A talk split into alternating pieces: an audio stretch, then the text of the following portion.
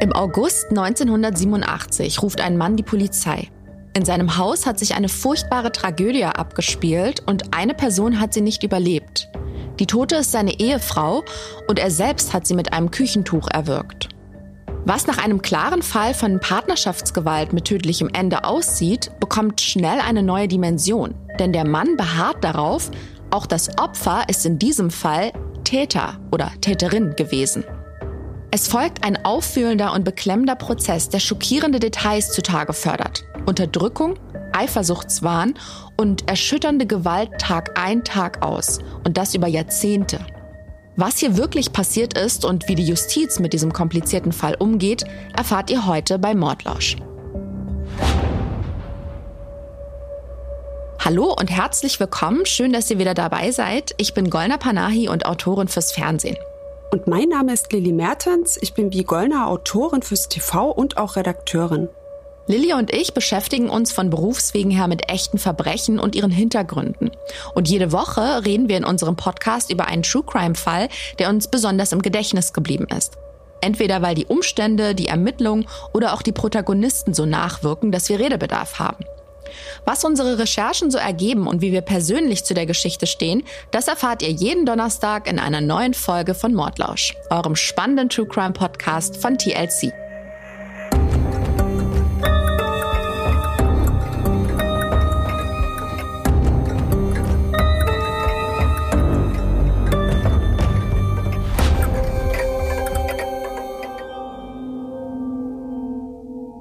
Heute reden wir über einen Kriminalfall, der sich in den 80er Jahren in Deutschland zugetragen und damals medial für sehr viel Zündstoff gesorgt hat.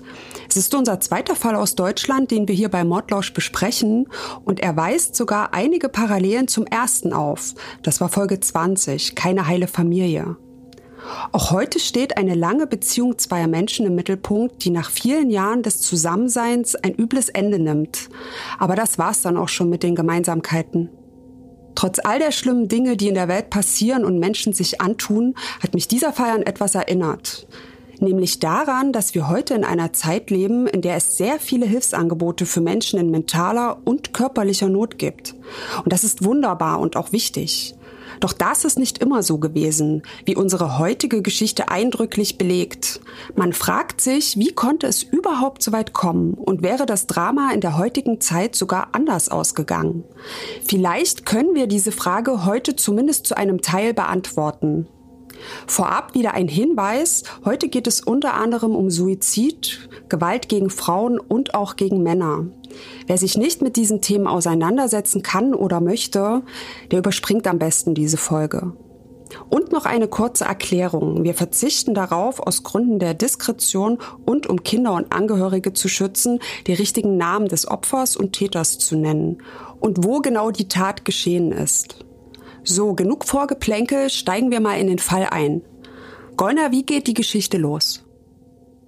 Es ist der 21. August 1987, ein Freitag. Typisch für August herrschen an diesem Tag angenehme Temperaturen und es ist nur leicht bewölkt. Wir sind im Norden Deutschlands, im Umland der Großstadt Bremen. Hier kommt es in einem ruhigen Wohnviertel zu einer Auseinandersetzung mit tödlichen Folgen. Ein Mann, nennen wir ihn Peter M., erdrosselt seine Partnerin in der Küche mit einem Geschirrtuch, nachdem sie ihn an diesem Abend zuvor aufs Schlimmste beschimpft und schikaniert hat. Nach der Tat ruft der Mann die Polizei und legt auch sofort ein Geständnis ab. Seinen Schilderungen zufolge ist seine Frau nicht nur an diesem Abend verbal ausfallend und handgreiflich geworden, er habe ein jahrzehntelanges Martyrium erduldet und die Tat sei völlig ungeplant und in Verzweiflung geschehen. Damit ergeben sich natürlich eine Fülle an Fragen. Was ist in diesem Haus wirklich passiert? Ist der Täter tatsächlich selbst ein Opfer? Und sollte das der Fall sein, wie kann die Verteidigung das nachweisen? Und wie wirkt sich das auf das Strafmaß aus? Nun ist es so, dass jeden zweiten Tag in Deutschland ein Beziehungsmord geschieht. Die überwältigende Mehrheit von Gewalt in einer Partnerschaft geht dabei von Männern aus. Das belegen Studien. Wir haben schon öfter über dieses Thema gesprochen und erwähnt, wie häufig Männer zu Tätern innerhalb der eigenen Beziehung werden. Um das mal in Zahlen zu verdeutlichen, laut BKA hat es 2020 in Deutschland 169 angezeigte Fälle von Partnerschaftsgewalt mit tödlichem Ausgang gegeben. In 82 Prozent davon waren Männer die Täter. Genau, und das ist jetzt kein Ausnahmejahr. Das Verhältnis liegt auch die Jahre davor immer so bei 80-20. Bei angezeigten Fällen von Partnerschaftsgewalt ohne tödlichem Ausgang ist das Verhältnis auch etwa 80 zu 20. Ja, und so viel können wir an dieser Stelle schon verraten. In unserem Fall wird im Prozess von Peter M. ans Licht kommen, dass auch seine Partnerin, nennen wir sie Gundel M., Täterin gewesen ist. Sie hat ihren Mann terrorisiert, mental und auch körperlich gequält und das über viele Jahre. Nach der Tat sitzt Peter M. erstmal in Untersuchungshaft und wartet auf seinen Rechtsbeistand. Der Bremer Strafverteidiger Gerhard Beisch wird mit seiner Verteidigung beauftragt und er fährt dann auch in die JVA, um das Erstgespräch mit seinem neuen Mandanten zu führen. Er hat den Haftbefehl noch nicht gesehen, weiß nur, dass es um Mord geht. Da Gerhard Beisch bereits über 15 Jahre Strafverteidiger ist, hat er schon so einiges gesehen und erlebt. Für ihn ist der erste Eindruck immer besonders wichtig und er rechnet eigentlich damit, dass er da gleich einen Typen treffen wird, der eine gewisse Gewaltbereitschaft ausstrahlt oder vielleicht mit Muskeln bepackt ist. Aber das ist überhaupt nicht der Fall. Sein neuer Mandant wirkt sehr ruhig und ist zudem körperlich eingeschränkt. Sie unterhalten sich, Gerd Beisch stellt seine Fragen und kann recht schnell eine Beziehung zu seinem Mandanten aufbauen. Noch im Erstgespräch schildert Peter M., was in der Tatnacht geschehen ist, dass er danach die Polizei angerufen und ein Geständnis abgelegt hat. Weitere Besuche folgen, bis der Strafverteidiger sich ein genaueres Bild machen kann. Für ihn stellt sich die Frage, wie er diese Tat überhaupt begehen konnte, denn Peter M. kann seine linke Hand fast gar nicht bewegen und hat so gut wie keine Kraft im gesamten linken Arm. Beisch gelangt eigentlich schon beim Erstgespräch zu dem Schluss, dass Peter M. im Affekt gehandelt hat, also seine Impulskontrolle im Tatmoment irgendwie ausgesetzt hat. Nur so kann er sich erklären, dass sein Mandant überhaupt körperlich in der Lage zu der Tat gewesen ist und quasi alle Kräfte mobilisiert hat, die irgendwo in ihm schlummern. Nun muss man hier aber sagen, dass ja auch beim Mord emotionale Gemütsregungen vorhanden sein können und es häufig auch sind. Nicht alle Mörder sind ja kaltblütig unterwegs ohne jegliche Gefühlsregung. Bei vielen sind da auch starke Emotionen im Spiel wie Wut oder auch Angst. Ja, stimmt. Und deswegen ist es auch eine schwierige Kiste. Gerhard Beisch will nämlich das Gericht im anstehenden Prozess davon überzeugen, dass wir es hier nicht mit einem Mord zu tun haben. Und er hofft auch darauf, dass die Richter strafmildernde Umstände gelten lassen. Da hat er sich viel vorgenommen. Richtig viel. In so einem Fall ist ja jedes Detail von Wichtigkeit. Daher lass uns noch mal kurz ein bisschen zurückspringen zum Zeitpunkt, als die Polizei am Tatort eintrifft. Ja, nachdem Peter M. die Polizei verständigt hat, fahren die sofort zu seiner Adresse. Dort sehen sie sich im Haus um und finden dann auch die Tote in der Küche auf dem Boden liegen. Direkt an der Küchentür liegt ein Pfirsich. Er muss sich in der Schale auf der Kücheninsel befunden haben, denn dort liegen noch mehr davon. Im Wohnzimmer und in der Küche werden zahlreiche leere Bierflaschen gefunden. Es ist also offensichtlich, dass hier Alkohol im Spiel gewesen ist. Und wie wir alle wissen, Alkohol enthemmt. Manche werden davon noch fröhlicher und bleiben aber friedlich. Wieder andere werden angetrunken oder betrunken schneller gewalttätig, wenn sich eine Streiterei oder Handgreiflichkeit irgendwie anbahnt. Das Küchentuch, also das Tatmittel sozusagen, wird von der Spurensicherung eingetütet. Ja, und dann machen die Beamten vor Ort noch jede Menge Fotos. Denn es geht ja darum, genau zu rekonstruieren, was sich hier letzte Nacht abgespielt hat. Und das erste Bild, was sich den Beamten hier präsentiert, lässt sie schlussfolgern, man hat es hier mit einem gewalttätigen Mann zu tun, der seine Frau im Streit getötet hat. Das ist schließlich auch das, was die Beamten viel häufiger erleben und die Statistiken zur Partnerschaftsgewalt jedes Jahr auch eindrücklich zeigen. Bevor Peter M. abgeführt wird, sitzt er am Küchentisch und wirkt deutlich mitgenommen von der Nacht. Er weint, während die Spurensicherung um ihn herum ihre Arbeit macht. Also war es Mord oder doch Totschlag?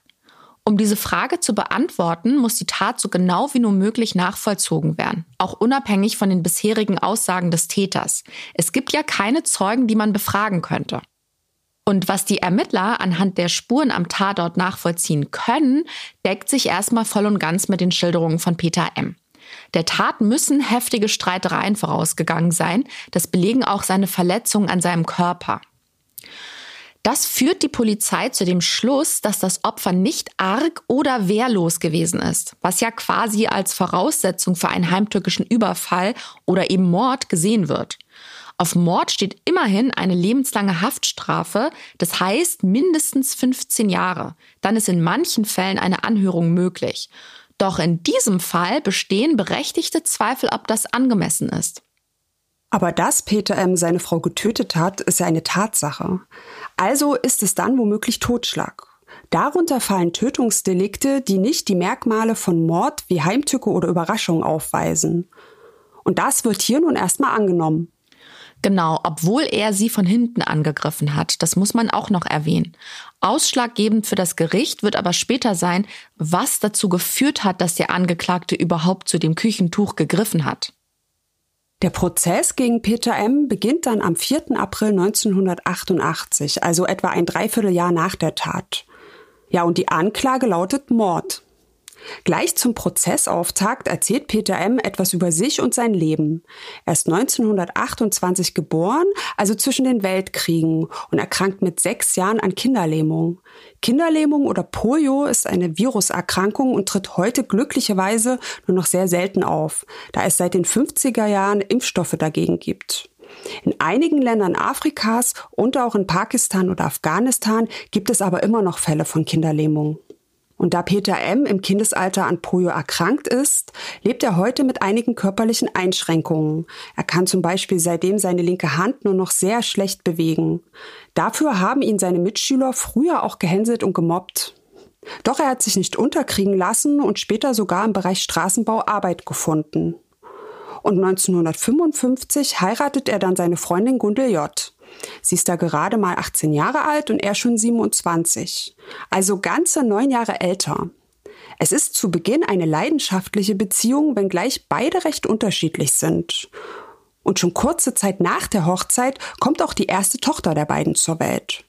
Für eine Zeit lang sind sie eigentlich ein sehr glückliches Paar. Durch die Folgen der Kinderlähmung ist Peter M. körperlich der schwächere Part in der Beziehung und auch generell ein eher ruhiger Typ. Gundel dagegen gibt schon in jungen Jahren gern den Ton an. Sie ist der dominante Part und sagt gerne, wo es lang geht. Sie ist keine 1,60 groß, etwas korpulent gebaut und hat eine sehr laute und energische Stimme, die sie auch einsetzt. Aber diese klare und für die damalige Zeit recht ungewöhnliche Rollenverteilung scheint gut zu funktionieren. Obwohl sie so grundverschiedene Temperamente haben, kommen sie sehr gut miteinander aus und die Beziehung des Pärchens ist harmonisch. Doch mit der Zeit zeichnet sich ein Problem ab, das die Partnerschaft zunehmend belastet. Denn obwohl ihr Mann ihr keinen Grund dafür liefert, zeigt Gundel Züge extremer Eifersucht. Sie unterstellt ihm Affären mit anderen Frauen. Sie konfrontiert ihn sogar mit ihrem Verdacht, er und ihre Schwester hätten ein Verhältnis, obwohl es wie gesagt keinen Grund dafür gibt. Das Thema führt immer wieder zu Streitereien und endlosen Auseinandersetzungen. Die anfängliche Fürsorge und Verliebtheit wandelt sich dann langsam in Kontrollwahn und steigert sich über die Jahre hinweg zunehmend. Gerhard Beisch, also der Strafverteidiger von Peter M., geht sogar so weit zu sagen, dass die Eifersucht von Gundel M. nicht mehr im Rahmen des Normalen gelegen hat und krankhaft war, also nur noch mit medizinischen Kategorien richtig einzuordnen gewesen wäre. Peter M. hat nach der Hochzeit keine außerehelichen Beziehungen gepflegt. Das erzählt er seinem Verteidiger und das lässt sich auch nachprüfen. Er lügt nicht. Aber was ist Eifersucht eigentlich? Lassen wir hier am besten eine Expertin zu Wort kommen, die forensische Psychiaterin Nala Saimi. Eifersucht ist ja zunächst mal das Gefühl, dass man selber für den anderen Menschen, der einem wichtig ist, nicht so wichtig ist, dass man ungenügend ist, dass man defizitär ist und dass der andere Partner, äh, an dem man sich gebunden fühlt, äh, im Grunde jemanden bevorzugt mit besseren, mit attraktiveren Eigenschaften. Das heißt, der Kern der Eifersucht ist im Grunde ein Gefühl des Nichtgenügens, was aber für den anderen natürlich sehr quälend sein kann, weil Eifersucht kann einerseits einen realen Grund haben, aber es kann natürlich häufig auch einen völlig irrealen Grund haben. Tja, und in unserem Fall deutet vieles darauf hin, dass Gundel Ems Eifersuchtsattacken nichts mehr mit der Realität zu tun haben. Das ist an sich für eine Beziehung natürlich schon belastend, aber die Folgen sind in dieser Geschichte noch gravierender.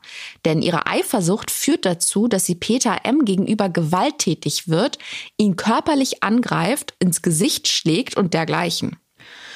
Nun ist es so, dass Eifersucht einer der wichtigsten Trennungsgründe in Partnerschaften ist. Fast jede zweite Frau hat deswegen schon mal eine Beziehung in ihrem Leben beendet.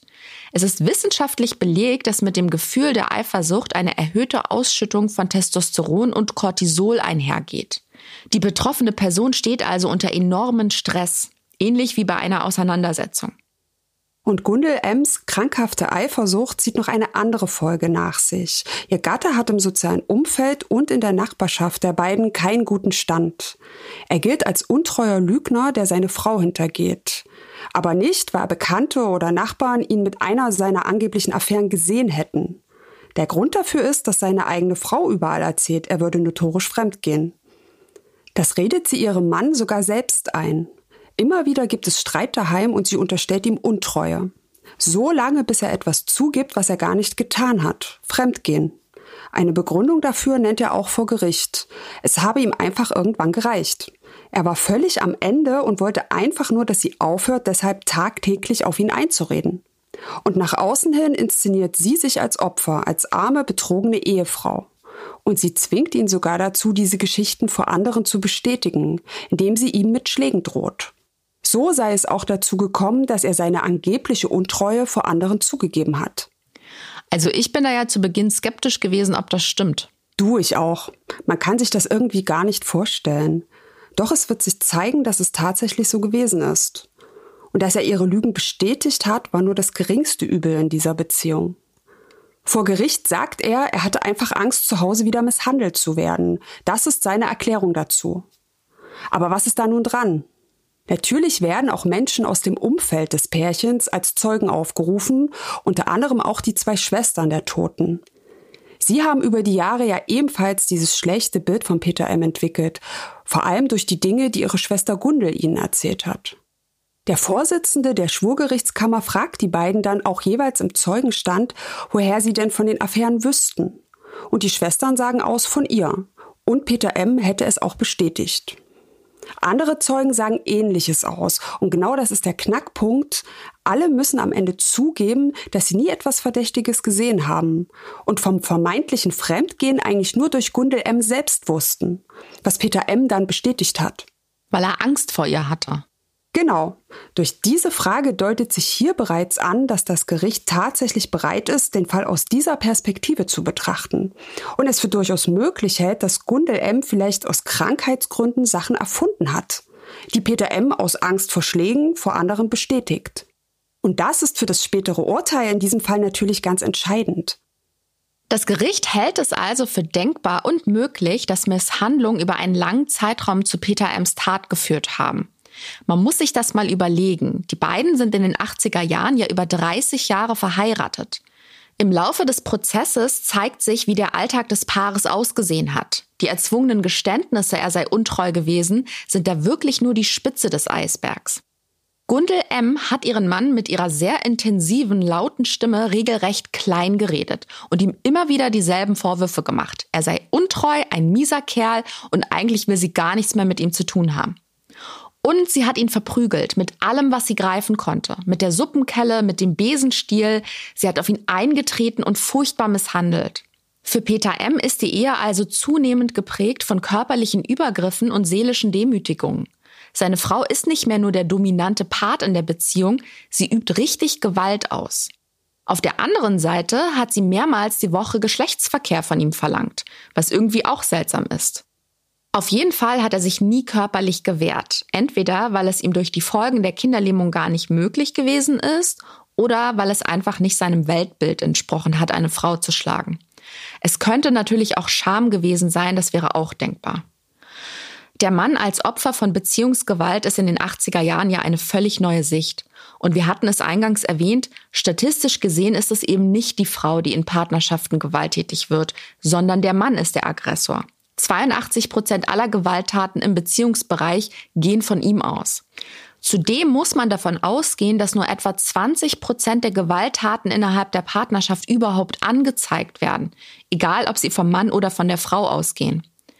Die Dunkelziffer ist also sehr, sehr hoch und das bedeutet, dass es sehr viel mehr Betroffene gibt, als die jährlichen Zahlen des BKA belegen. Als Außenstehende kommt einem natürlich auch der Gedanke, warum macht er das mit? Er könnte doch einfach aus der Situation gehen und neu anfangen. Aber so einfach ist es eben nicht, aus ganz verschiedenen Gründen, wie Betroffene berichten. Manchmal sind da noch Gefühle im Spiel oder eben die Hoffnung, dass der Partner sich doch noch ändert. Ebenso können gemeinsame Kinder, finanzielle Abhängigkeit oder die Angst vor noch mehr gewalttätigen Übergriffen eine Rolle spielen. Peter M. verlässt seine Frau jedenfalls nicht. Vermutlich ist es auch für Männer generell nicht leicht zuzugeben, dass ihre Frau Gewalt gegen sie ausübt, in welcher Form auch immer. Zumal, wenn er sich gegen einen Angriff wehrt, ist es natürlich auch ziemlich schwierig festzustellen, wer hier als erstes zugeschlagen hat, sage ich jetzt mal ganz salopp. Ich bin da bei meinen Recherchen auf eine sehr interessante Studie gestoßen. Sie heißt Gewalt gegen Männer und gibt einen Einblick in die Gewalterfahrungen von Männern im häuslichen wie im außerhäuslichen Bereich.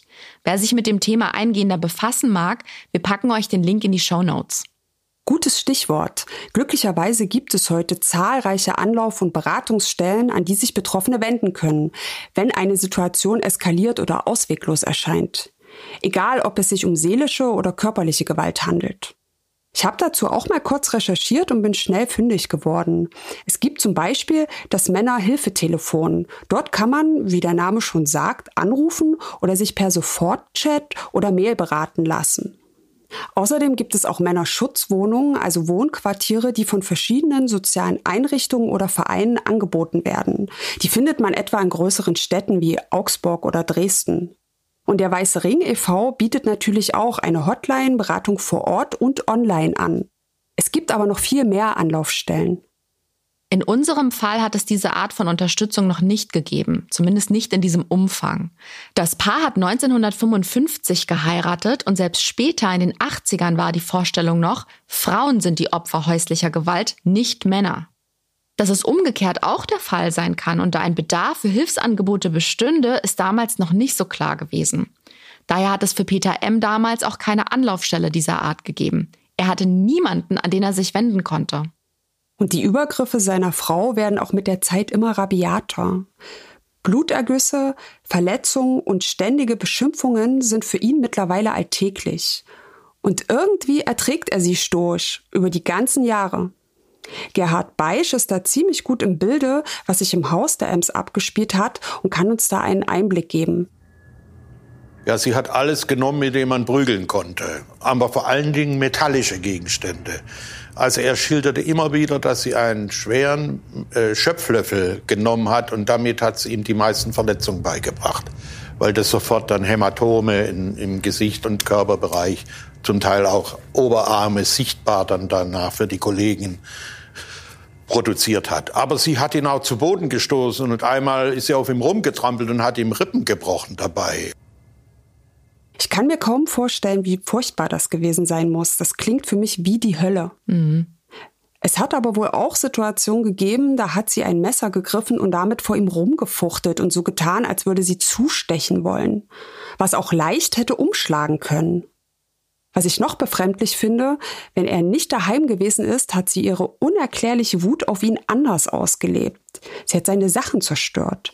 Also zum Beispiel, wenn er sich neue Hemden gekauft hat, hat sie diese zerschnitten und dann aus dem Fenster geworfen, wenn er nach Hause gekommen ist. Also eine Art Ersatzhandlung. Wenn sie ihm gerade nicht körperlich Schaden zufügen kann, dann tobt sie sich an seinen Sachen aus. Also normal ist das doch beim besten Willen nicht mehr. Jetzt haben wir euch wieder mit reichlich Informationen überhäuft, daher fasse ich noch mal kurz zusammen, was bisher passiert ist. Peter M. hat nach einem heftigen Streit seine Frau mit einem Küchentuch erwürgt. Er ist selbst schockiert über die Tat und ruft unmittelbar danach die Polizei und legt ein umfassendes Geständnis ab. Oft sind ja Männer in Partnerschaften die Urheber von Gewalt und das nimmt man in diesem Fall auch zunächst an. Peter Ems Verteidiger merkt aber schnell, dass er es hier mit einer besonderen Geschichte zu tun hat. Zum einen wären da die körperlichen Einschränkungen seines Mandanten, zum anderen aber auch die Tatsache, dass die Ehe für ihn nachweislich von Schlägen, Beschimpfungen und Erniedrigungen bestimmt war. Seine Frau ist notorisch eifersüchtig, fest davon überzeugt, dass ihr Mann untreu ist und traktiert ihn tagtäglich über Jahre hinweg. Peter M. bekommt vor Gericht die Möglichkeit, seine Leidensgeschichte zu erzählen. Er und sein Verteidiger hoffen glaubhaft darlegen zu können, dass nicht Peter M. der Gewalttäter im Hause der Ems gewesen ist. Gundel M. hat ja immer vor anderen behauptet, er habe Affären und betrüge sie. Er soll ja ein Verhältnis mit ihrer Schwester gehabt haben und noch mit einer anderen Frau, die sie abwertend nur die Bucklige genannt hat, obwohl sie eigentlich gar keinen Buckel hat.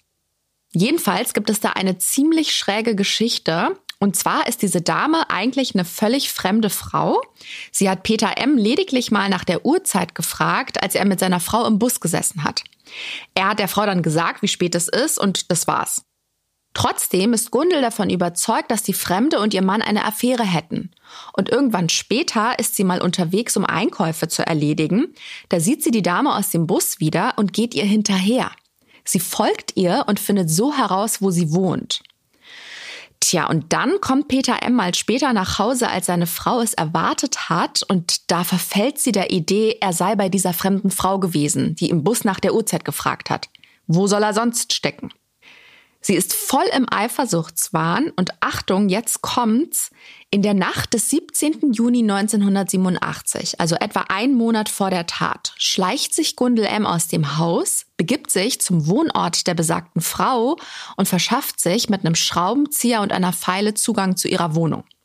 Sie bricht dort ein in der festen Überzeugung, hier würde die Geliebte ihres Mannes wohnen. Sie sucht in der Wohnung völlig fremder Menschen nach Hinweisen, die ihren wahnhaften Verdacht bestätigen. Natürlich findet sie nichts, aber sie bleibt auch nicht unentdeckt. Es stellt sich heraus, dass die Fremde aus dem Bus hier mit ihrem Ehemann wohnt und das Ehepaar erstattet nach dem ersten Schreck natürlich Anzeige wegen Sachbeschädigung und Hausfriedensbruch. Die Akten dieses Verfahrens fordert Gerhard Beisch natürlich an und arbeitet sie durch. Und er hat da den richtigen Riecher, denn für die Verteidigung sind diese Akten Gold wert. Der Bericht gibt einen anschaulichen Einblick in ihre Motivation und seltsamen Beweggründe für den Einbruch. Peter M.'s Verteidiger lässt sogar den Kripo-Beamten vor Gericht aussagen, der Gundel M. damals zu den Vorwürfen vernommen hat. Zunächst mal ist es so gewesen, dass die Fremde aus dem Bus eine Zeugin Jehovas war, genau wie ihr Mann. Und für die Zeugen Jehovas hat Treue einen sehr hohen Stellenwert. Es ist also sehr unwahrscheinlich, dass ausgerechnet diese Dame eine Affäre mit Peter M. angefangen hätte. Und auch für das Gericht zeigt dieser Vorfall, wie hier die Grenzen zwischen begründeter und krankhafter Eifersucht verschwimmen. Es handelt sich hier um wahnhafte Gedanken, die mit der Realität nichts mehr zu tun haben. Aber auch nach diesem Vorfall bleibt Peter M. bei seiner Ehefrau. Er schafft es nicht, sich der Gewalt zu entziehen und sie zu verlassen. Wir hatten es ja schon gesagt, Anlaufstellen für Männer, die von häuslicher Gewalt betroffen sind, gibt es damals noch nicht so viele wie heute. Er ist zwar verzweifelt und ratlos, will aber trotz des Horrors zu Hause keine Trennung, vor allem nicht wegen der Töchter. Er bleibt bei seiner krankhaft eifersüchtigen Frau, versucht ihr aber, wo es nur geht, aus dem Weg zu gehen. Er zieht sich immer mehr zurück, also soweit ihm das möglich ist in dieser Beziehung. Manchmal ist er nach der Arbeit direkt in den Keller geschlichen und hat sich dort versteckt. Das muss man sich mal vorstellen. Er hat sich dort ins Werkregal gelegt oder besser gesagt gekauert, um ein paar Stunden Ruhe vor ihr zu haben und zu schlafen. Es macht schon deutlich, was für eine Angst er vor ihr gehabt hat, vor allem vor den Prügelattacken und den Misshandlungen. Mhm. Oder was er eine Zeit lang auch getan hat, er steigt nicht aus der Bahn, wenn er von der Arbeit kommt, sondern fährt weiter bis zur Endhaltestelle oder bis die Linie zur Reinigung irgendwo abgestellt wird. Peter M. ist dann mehrfach um vier in der Früh in der S-Bahn von Mitarbeitern des ÖPNV geweckt worden. Andererseits, wenn er nicht pünktlich nach Hause gekommen ist, gab es ja auch wieder Ärger. Siehe den Einbruch bei der fremden Frau. Es ist also egal, was er macht, es ist ein absoluter Teufelskreis, den er nicht verlassen kann. Irgendwann verbietet sie ihm sogar die Toilette abzuschließen und fängt auch damit an, ihm in die Genitalien zu treten. Sein Alltag daheim ist also geprägt von fortwährender Gewalt, Kränkungen und Angst. Er hat keine Privatsphäre, keinen sicheren Rückzugsort und auch keine Anlaufstelle, die Hilfe bietet. Die Situation spitzt sich so zu, dass Peter M. keinen anderen Ausweg mehr sieht, als sein Leben zu beenden. Er unternimmt zwei Selbstmordversuche und fügt sich mit einem Messer lebensgefährliche Verletzungen zu. Beim ersten Versuch hat er sich mehrmals in den Bauchraum gestochen, das zweite Mal dann sogar direkt ins Herz. In beiden Fällen musste er natürlich im Krankenhaus versorgt werden, das ist also alles dokumentiert. Die forensische Psychiaterin Nala Saime, die wir vorhin schon gehört haben, hat diese Taten nachträglich eingeordnet. Sie charakterisiert diese Form des Suizidversuchs als sehr martialisch und männlich mit einer schweren selbstverletzenden Komponente. Und sie schlussfolgert letztendlich, dass da vielleicht eine manifeste Depression im Hintergrund sein könnte. Diese Art des Suizids ist tatsächlich auch sehr selten. Fast die Hälfte geschieht wohl durch Erhängen. Ohne das weiter zu vertiefen, nun mal noch eine Zahl. In Deutschland gibt es jährlich etwa 10.000 Suizidversuche, von denen glücklicherweise nur etwa jeder Zehnte gelingt. Wir versuchen ja in unserem Podcast nicht allzu viel über dieses Thema zu sprechen. Solltest du, liebe Mordlauschhörerin, lieber Mordlauschhörer, depressiv sein oder Selbstmordgedanken haben, bitte wende dich an die Telefonseelsorge unter 0800 111 0111. Die Beraterinnen und Berater sind rund um die Uhr für dich da. Okay, ihr wollt sicherlich wissen, wie seine Frau darauf reagiert hat. Ich meine, er hat sich selbst ein Messer in den Bauch gestoßen und es ist wirklich erschreckend. Sie scheint ihr eigenes Handeln trotz der Selbstmordabsichten ihres Mannes nicht zu hinterfragen. Sie ignoriert die Taten im Prinzip und macht ihm weiterhin Vorwürfe, wie er sei untreu, er ist nicht der Mann, den sie sich gewünscht habe und so weiter. Auch ist sie ihm gegenüber weiterhin extrem gewalttätig. Also mal abgesehen davon, dass mit ihr was nicht stimmt, ist sie auch völlig unempathisch. Oder zumindest halt sehr bei sich, das stimmt. Jedenfalls überlebt Peter M. beide Versuche, lehnt aber danach mögliche Therapieangebote ab. Vielleicht auch aus Angst vor seiner Frau, das wissen wir nicht, wäre aber denkbar. Kurze Zeit später erleidet er dann einen Herzinfarkt, von dem erholt er sich zumindest körperlich recht schnell, doch die Zustände hinter verschlossenen Türen erreichen immer wieder ein neues Level. Der Stress daheim und die Angst vor seiner Frau nehmen kein Ende. Die Gerichtsreporterin Gisela Friedrichsen kennt die Gerichtsakten des Falls und damit auch die Leidensgeschichte des Angeklagten. Sie bringt eigentlich gut auf den Punkt, was am Ende zu Peter M's Tat geführt hat. Aber hört selbst. Denkbar ist, dass dieses gewalttätige, hemmungslose Verhalten der Frau auch Einfluss hatte letztlich dann auf seine Reaktionsweise in, in der Tatsituation. Es gab gar kein anderes Modell in dieser Zweierbeziehung als eben die Gewalttätigkeit einerseits und das, das Hinnehmen des anderen. Also das, das, äh, ein, ein, eine Begegnung auf Augenhöhe fand hier nicht statt. Ja, und dann ist da der besagte Abend vom 20. August 1987, an dem es dann eskaliert. Es ist Donnerstag und Peter M. kommt etwa gegen 21 Uhr nach Hause. Die Sonne ist bereits vor einer halben Stunde untergegangen, doch es ist noch nicht ganz dunkel. Peter M. kommt ins Wohnzimmer und sieht eine leere Sektflasche auf dem Tisch. Seine Frau sitzt im Sessel und wirkt sichtlich betrunken. Sie gibt ihrem Mann mit einer Handbewegung zu verstehen, dass er auspacken soll, was er in seinem Beutel trägt. Er stellt Bierflaschen auf den Tisch und sie greift sich sofort eine. Sie wollte an dem Abend wohl unbedingt Bier trinken und hat unter Anwendung von Gewalt darauf bestanden, dass er losgeht und welches holt. Am Ende sind es dann wohl 16 Flaschen gewesen. Er setzt sich dann auf die Couch und nimmt sich auch eine Flasche. Er will ganz vorsichtig aus seiner Flasche trinken, doch immer wenn er ansetzt, versucht sie ihm ins Gesicht zu schlagen, so dass seine Zähne an den Flaschenrand prallen. Daher trinkt er nur, wenn sie selbst gerade einen Schluck nimmt, denn dann hat sie keine Hand frei, ihn zu traktieren. Meine Güte. Irgendwann muss er dann auf Toilette. Sie folgt ihm und greift ihn dort wieder grundlos an. Und das Absurde ist, er entschuldigt sich bei ihr. Ja, und das ist wohl total oft so gewesen. Sie hat ihm Leid zugefügt und er hat sich danach entschuldigt, als hätte er etwas in der Situation falsch gemacht. Völlig verkehrte Welt. Irgendwann ist es dann 0 Uhr und Peter M. sitzt völlig fertig in der Küche. Er ist angespannt und unruhig. Seine Frau kommt dazu, sie ist stark betrunken und beginnt wieder damit, ihn hemmungslos zu beschimpfen und spuckt ihn sogar an. Plötzlich steht Peter M. auf und geht zur Küchenzeile und will sich einen Pfirsich aus der Obstschale nehmen. Er greift sich eine Frucht und putzt sie mit einem Küchenhandtuch, um diese weichen Härchen darauf abzuwischen. Gundel M. geht das alles nicht schnell genug, denn die will sich auch etwas aus dieser Obstschale nehmen. Sie schreit ihm wieder eine Salve an Beleidigungen entgegen, seine Mutter sei eine Hure, er solle seine schmutzigen Hände von den Pfirsichen nehmen, die sie noch essen will, und da schlägt die Situation um.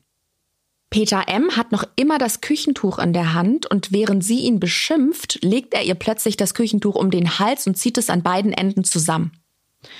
Wir brauchen nicht darüber reden, dass so etwas natürlich nie die Lösung sein kann, aber es ist das erste Mal, dass sich Peter M. aktiv gegen seine Frau zur Wehr setzt. Gundel M. ringt um Luft, versucht zu schreien und sich aus der Schlinge zu befreien, bis ihre Stimme versagt und ihre Augen glasig werden. Sie fällt vom Stuhl und Peter M. kniet sich über sie. Erst als sie sich nicht mehr rührt, löst er das Küchentuch und stupst sie an. Sie reagiert nicht. Peter M. hat ja später mit seinem Anwalt darüber gesprochen und der kann uns noch Folgendes dazu sagen. Man muss wissen, wenn man jemand drosselt, äh, stellt man ihm ja den, die Sauerstoffzufuhr fürs Gehirn ab. Und das dauert eigentlich in der Regel zwei bis drei Minuten, bis äh, der äh, Körper dann keine Kraft mehr hat zur Abwehr, weil er keinen Sauerstoff mehr hat. So lange muss man den Druck aufrechterhalten. Und das hat er auch getan. Und er schilderte danach, dass ihm anschließend die Finger geschmerzt hätten. Also er ließ einfach los, stellte fest, die Finger schmerzen. Und dann äh, war ihm offenbar nicht klar, was passiert war. Im Ergebnis, er schlägt sie an und äh, äh, ruft ihren Namen und äh, sie antwortet nicht. Und dann erst sozusagen realisiert er, dass sie tot ist. Erst jetzt begreift Peter M., was er getan hat und erleidet einen Nervenzusammenbruch. Er kauert sich in eine Ecke und entscheidet kurz darauf, die Polizei zu informieren. Sein Anwalt sagt später auch mal in einem Interview, dass Peter M. unmittelbar nach der Tat überlegt hat, noch einmal Suizid zu begehen. Selbst als die Polizei eintrifft, ist er noch völlig aufgelöst und emotional aufgewühlt.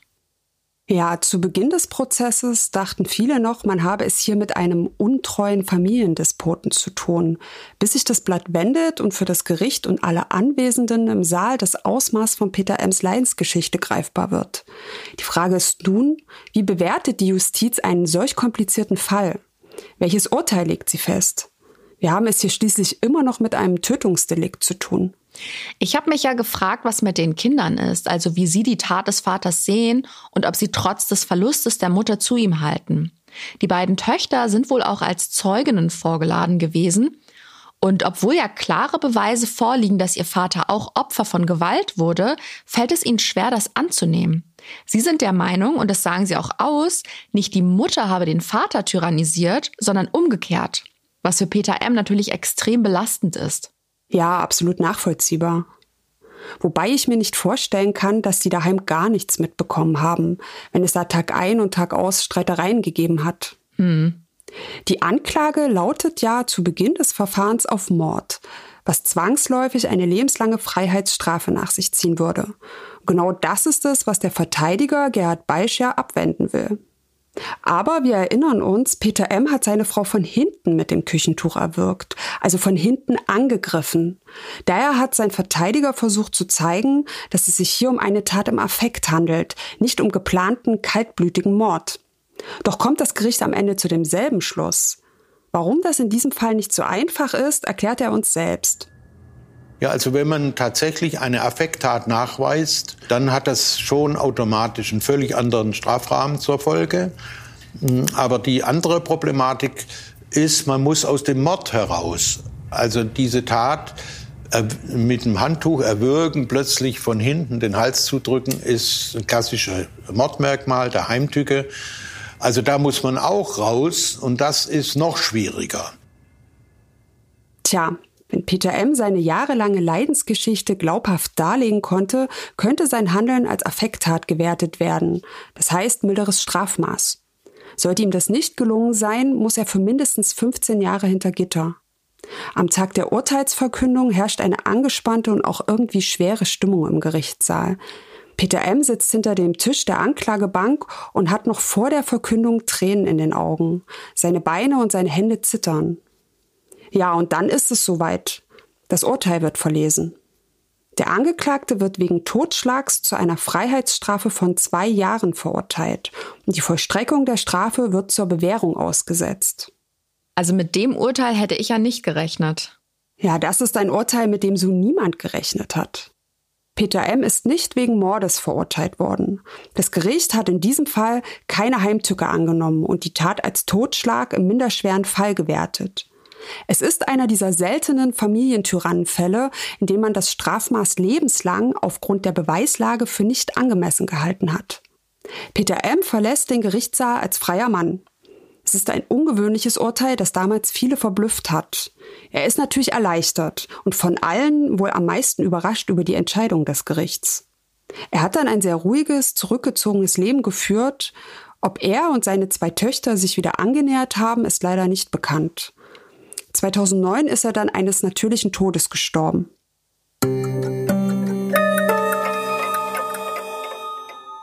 Das Gericht hat Peter M. für das Töten seiner Frau zu einer Bewährungsstrafe verurteilt. Und dieses Urteil ist damals, Ende der 80er Jahre, so ungewöhnlich wie auch umstritten. Das wäre es heute aber vermutlich auch. Wenn wir hier bei Mordlausch über Fälle reden, die sich in den USA ereignet haben, stolpern wir oft über ein mehr oder weniger angebrachtes Interesse seitens der Medien. TV-Journalisten und Reporter stürzen sich auf alles, was eine gute Story verspricht. Aber auch in unserem Fall muss das Urteil von der Öffentlichkeit extrem heiß und viel diskutiert worden sein. Aus naheliegenden Gründen. Seltsam ist jedoch, dass man heute keine Berichte mehr aus der Presse darüber findet. Komisch, oder? Auch wenn der Fall schon 35 Jahre alt ist, normalerweise kann man solche Berichte eigentlich immer noch irgendwo in den Weiten des Internets oder in einem Archiv auftreiben. Gerhard Beisch, der Anwalt von Peter M., hat sich später mal dazu in einem Interview geäußert, wie der Fall von den Menschen in Deutschland damals aufgenommen wurde. Das muss ich an dieser Stelle erwähnen, denn der hat ja generell einen interessanten Werdegang. Der ist bis 2010 Strafverteidiger gewesen und mittlerweile im Bereich Völkerrecht und in der Friedensbewegung aktiv. Jedenfalls sagt Beisch rückblickend, dass es nach dem Urteil üble Anfeindungen gegen ihn gegeben hat. Vor allem seitens organisierter Frauenbewegungen. Die konnten es nämlich nur schwer akzeptieren, dass ein Mann eine solche Tat begeht und dafür nur eine Bewährungsstrafe erhält. Er ist ja gleich nach dem ersten Gespräch davon überzeugt gewesen, dass sein Mandant nicht wegen Mordes verurteilt werden sollte. Und er konnte es ja auch erfolgreich verhindern. Stimmt. Er ist der Meinung, wenn Kritiker und Zweiflerinnen all das wüssten und hautnah erlebt hätten, was in diesem Prozess ans Tageslicht gekommen ist, würden sie das Urteil eher verstehen. Und damit hat er einen Punkt, denn uns geht es ja letztendlich auch so. Je mehr Details wir von dieser Geschichte kennen, umso klarer und verständlicher ist uns das Urteil des Gerichts. Tja, und das war's auch schon wieder für heute. Aber ich bin mir sicher, es wird nicht der letzte Fall aus Deutschland sein, über den wir hier bei Mordlausch reden. Bis es soweit ist, freuen wir uns, wenn ihr uns liked, folgt, abonniert oder euren Lieblingsmenschen von uns erzählt. Und falls euch das True Crime Fieber frisch gepackt hat, dann hört gerne mal in unsere anderen Folgen rein. Alle weiteren Infos zu Mordlausch gibt es auf tsc.de slash podcast. Ja, und die große Frage der Woche, um was geht's denn in der nächsten Folge? Da reden wir über das Verschwinden eines frisch verliebten Pärchens aus South Carolina. Von einem Tag auf den nächsten ist das nämlich wie vom Erdboden verschluckt. Da niemand aus dem sozialen Umfeld an eine spontane Auszeit glaubt, wird eine Vermisstenanzeige geschaltet. Als dann das Auto des Paares Monate später auf einem Privatgrundstück gefunden wird, rückt ein bis dahin völlig unauffälliger Immobilienmakler in den Fokus der Ermittlungen. Und was die Polizisten erschreckendes entdecken, als sie einen verschlossenen Metallcontainer auf dem Gelände aufbrechen, das erzählen wir euch nächste Woche in einer neuen Folge Mordlausch, eurem spannenden True Crime Podcast von TLC.